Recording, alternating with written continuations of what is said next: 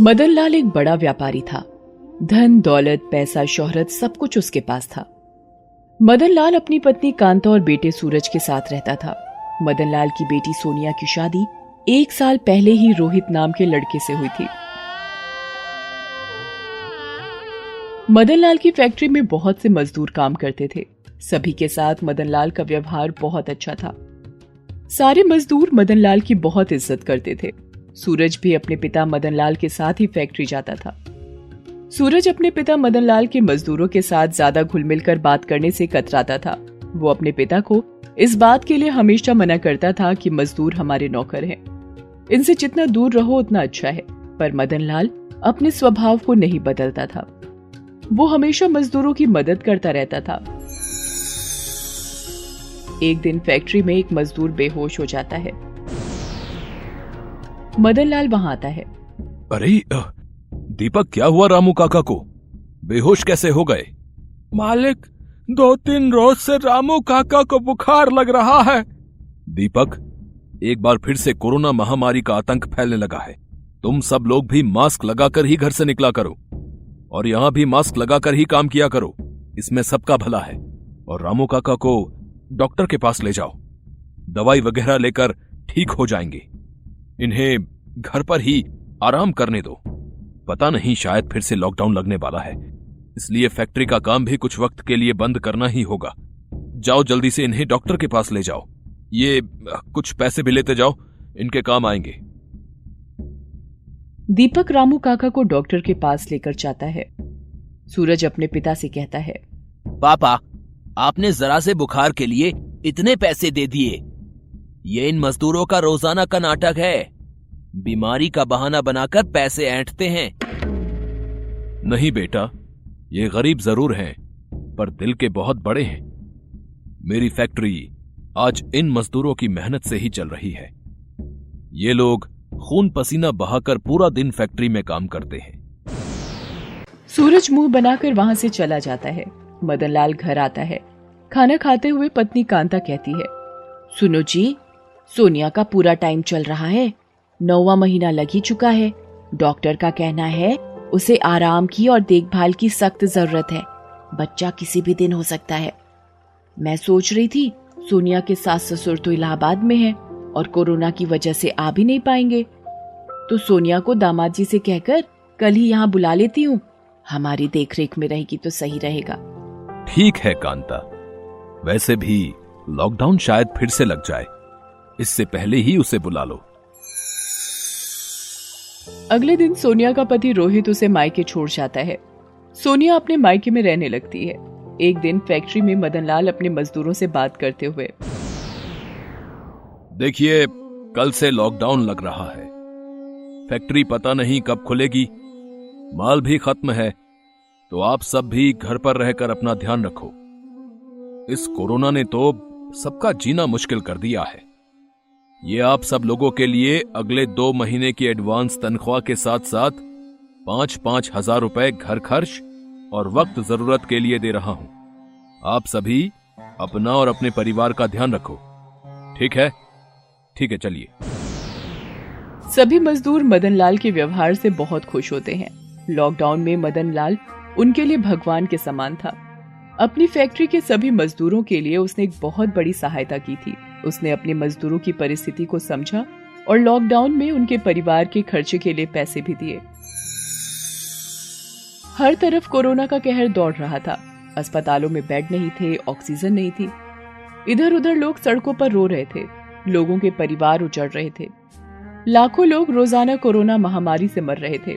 समाचारों में रोज़ाना यही खबरें सुनने में आ रही थी। मदन लाल की बेटी सोनिया भी रोज़ाना इन खबरों को सुनकर घबरा रही थी। अचानक सोनिया की तबीयत खराब होने लगी। सोनिया का बुखार उतरने में ही नहीं आ रहा था। तीन चार दिन तक घर पर दवाई लेकर भी कोई फ़र्क नहीं पड़ा। सोनिया के पिता मदन लाल ने बेटे सूरज के साथ सोनिया को कोरोना टेस्ट करवाने के लिए भेजा। सोनिया ने कोरोना टेस्ट करवाया तो वो कोरोना पॉजिटिव आई। ये सुनकर वो घबरा गई। अचानक घबराहट से सोनिया का ऑक्सीजन लेवल कम होने लगा। सब लोग घबरा गए। इधर उधर रिश्तेदारों को फ़ोन करने लगे कि शायद सोनिया को किसी अस्पताल में कोई बेड मिल जाए, पर कोरोना का नाम सुनकर सभी रिश्तेदार पीछे हट गए और उन्होंने फ़ोन उठाना भी बंद कर दिया। सोनिया के लिए किसी भी अस्पताल में जगह नहीं थी। सोनिया का इलाज जिस अस्पताल में चल रहा था, वो भी पूरी तरह से मरीजों से भरा हुआ था। सब घबरा गए। सोनिया का ऑक्सीजन लेवल लगातार कम हो रहा था। एक जगह सोनिया को अस्पताल में बेड मिल गया, पर सोनिया की जान को बहुत खतरा था।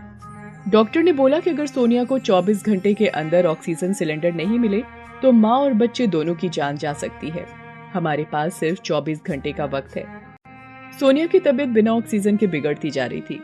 सूरज, मदन लाल, रोहित सब फ़ोन करके ऑक्सीजन सिलेंडर की व्यवस्था कर रहे थे। पर कहीं भी ऑक्सीजन सिलेंडर मिल नहीं रहा था। मदन लाल और उसकी पत्नी रोने लगे कि हमारी बच्ची को बचा लो, डॉक्टर। हमारी बच्ची को बचा लो। वो माँ बनने वाली है। उसकी अभी अभी शादी हुई है, उसका घर उजड़ जाएगा। हमारी बच्ची को बचा लो। तभी उनको रोता देख वहाँ दीपक, जो मदन लाल की फैक्ट्री में मजदूर है, वो आ जाता है।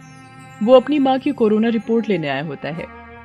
दीपक की माँ कोरोना नेगेटिव होती है तो उसकी जान में जान आती है। तभी वो मदन लाल और कांता को रोते हुए देख लेता है और उनके पास तेज़ी से जाता है और कहता है, अरे मालिक, आप रो क्यों रहे हो? और मालकिन, आपको क्या हुआ है? बताइए। सब ठीक तो है ना, मालिक? अरे, सूरज भैया कहाँ है? ठीक तो है ना? अरे, बताइए ना, मालिक, क्या हुआ है?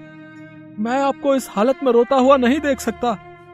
मदन लाल रोते हुए सारी बात दीपक को बताता है। दीपक ये सुनकर सभी मजदूरों को फ़ोन मिलाने लगता है। वो मदन लाल को ये बोलकर चला जाता है कि वो चिंता ना करें, वो कुछ व्यवस्था करके ही लौटेगा। दीपक सभी मजदूरों को ऑक्सीजन सिलेंडर की व्यवस्था का बोलता है। दीपक को पता चलता है कि दूसरे शहर में जो दो घंटे की दूरी पर था, वहाँ सिलेंडर की व्यवस्था है। यदि वो समय पर पहुँच जाए तो दो सिलेंडर वो ला सकता है। दीपक जानता था कि एक ही सिलेंडर अभी सोनिया के पास है, जो कि तीन से चार घंटे में खत्म हो जाएगा। दीपक को पता था, उसे कितनी जल्दी आना और जाना है। उसके पास समय की बहुत कमी थी। वो बिना समय बर्बाद किए अपने दोस्त सुभाष के साथ बाइक पर ही सिलेंडर लेने चला जाता है। मजदूर भी इधर उधर सिलेंडर प्लांट पर भूखे प्यासे लाइनों में लगकर व्यवस्था कर रहे थे। पापा, मैं हर जगह फ़ोन कर रहा हूँ, पर कोई भी ऑक्सीजन सिलेंडर देने के लिए तैयार नहीं है। मैं लाखों रुपए दे सकता हूँ, पापा, पर कोई भी पैसों में सिलेंडर नहीं दे रहा। सब अपने परिवार को बचा रहे हैं। सोनिया को कुछ हो गया तो मैं क्या करूँगा, पापा? चिंता मत करो, दामाद जी। ईश्वर सब ठीक करेंगे। मुझे दीपक पर पूरा भरोसा है। और बाकी मजदूर भी इधर उधर सिलेंडर ढूंढ रहे हैं। भगवान मेरी बच्ची को बचा लो। मेरी बच्ची मेरी बच्ची को बचा लो भगवान। पापा कोई भी फ़ोन नहीं उठा रहा। जिसको भी पूछो सब मना कर रहे हैं। एजेंसी के सारे नंबर्स भी स्विच ऑफ़ आ रहे हैं। मैं जीजू के साथ गया था पर कोई भी पैसे लेकर भी सिलेंडर नहीं दे रहा पापा। नहीं बेटा, ऐसी बातें मुँह से मत निकालो। भगवान पर भरोसा रखो। भगवान हमारी बच्ची को ठीक करेंगे। मुझे उन पर पूरा विश्वास है। तभी दीपक आ जाता है। वो दो सिलेंडर ले आया था। डॉक्टर ने सिलेंडर ले लिए। तब तक और मजदूर भी सिलेंडर ले आए थे। सोनिया को ऑक्सीजन समय पर मिल गई।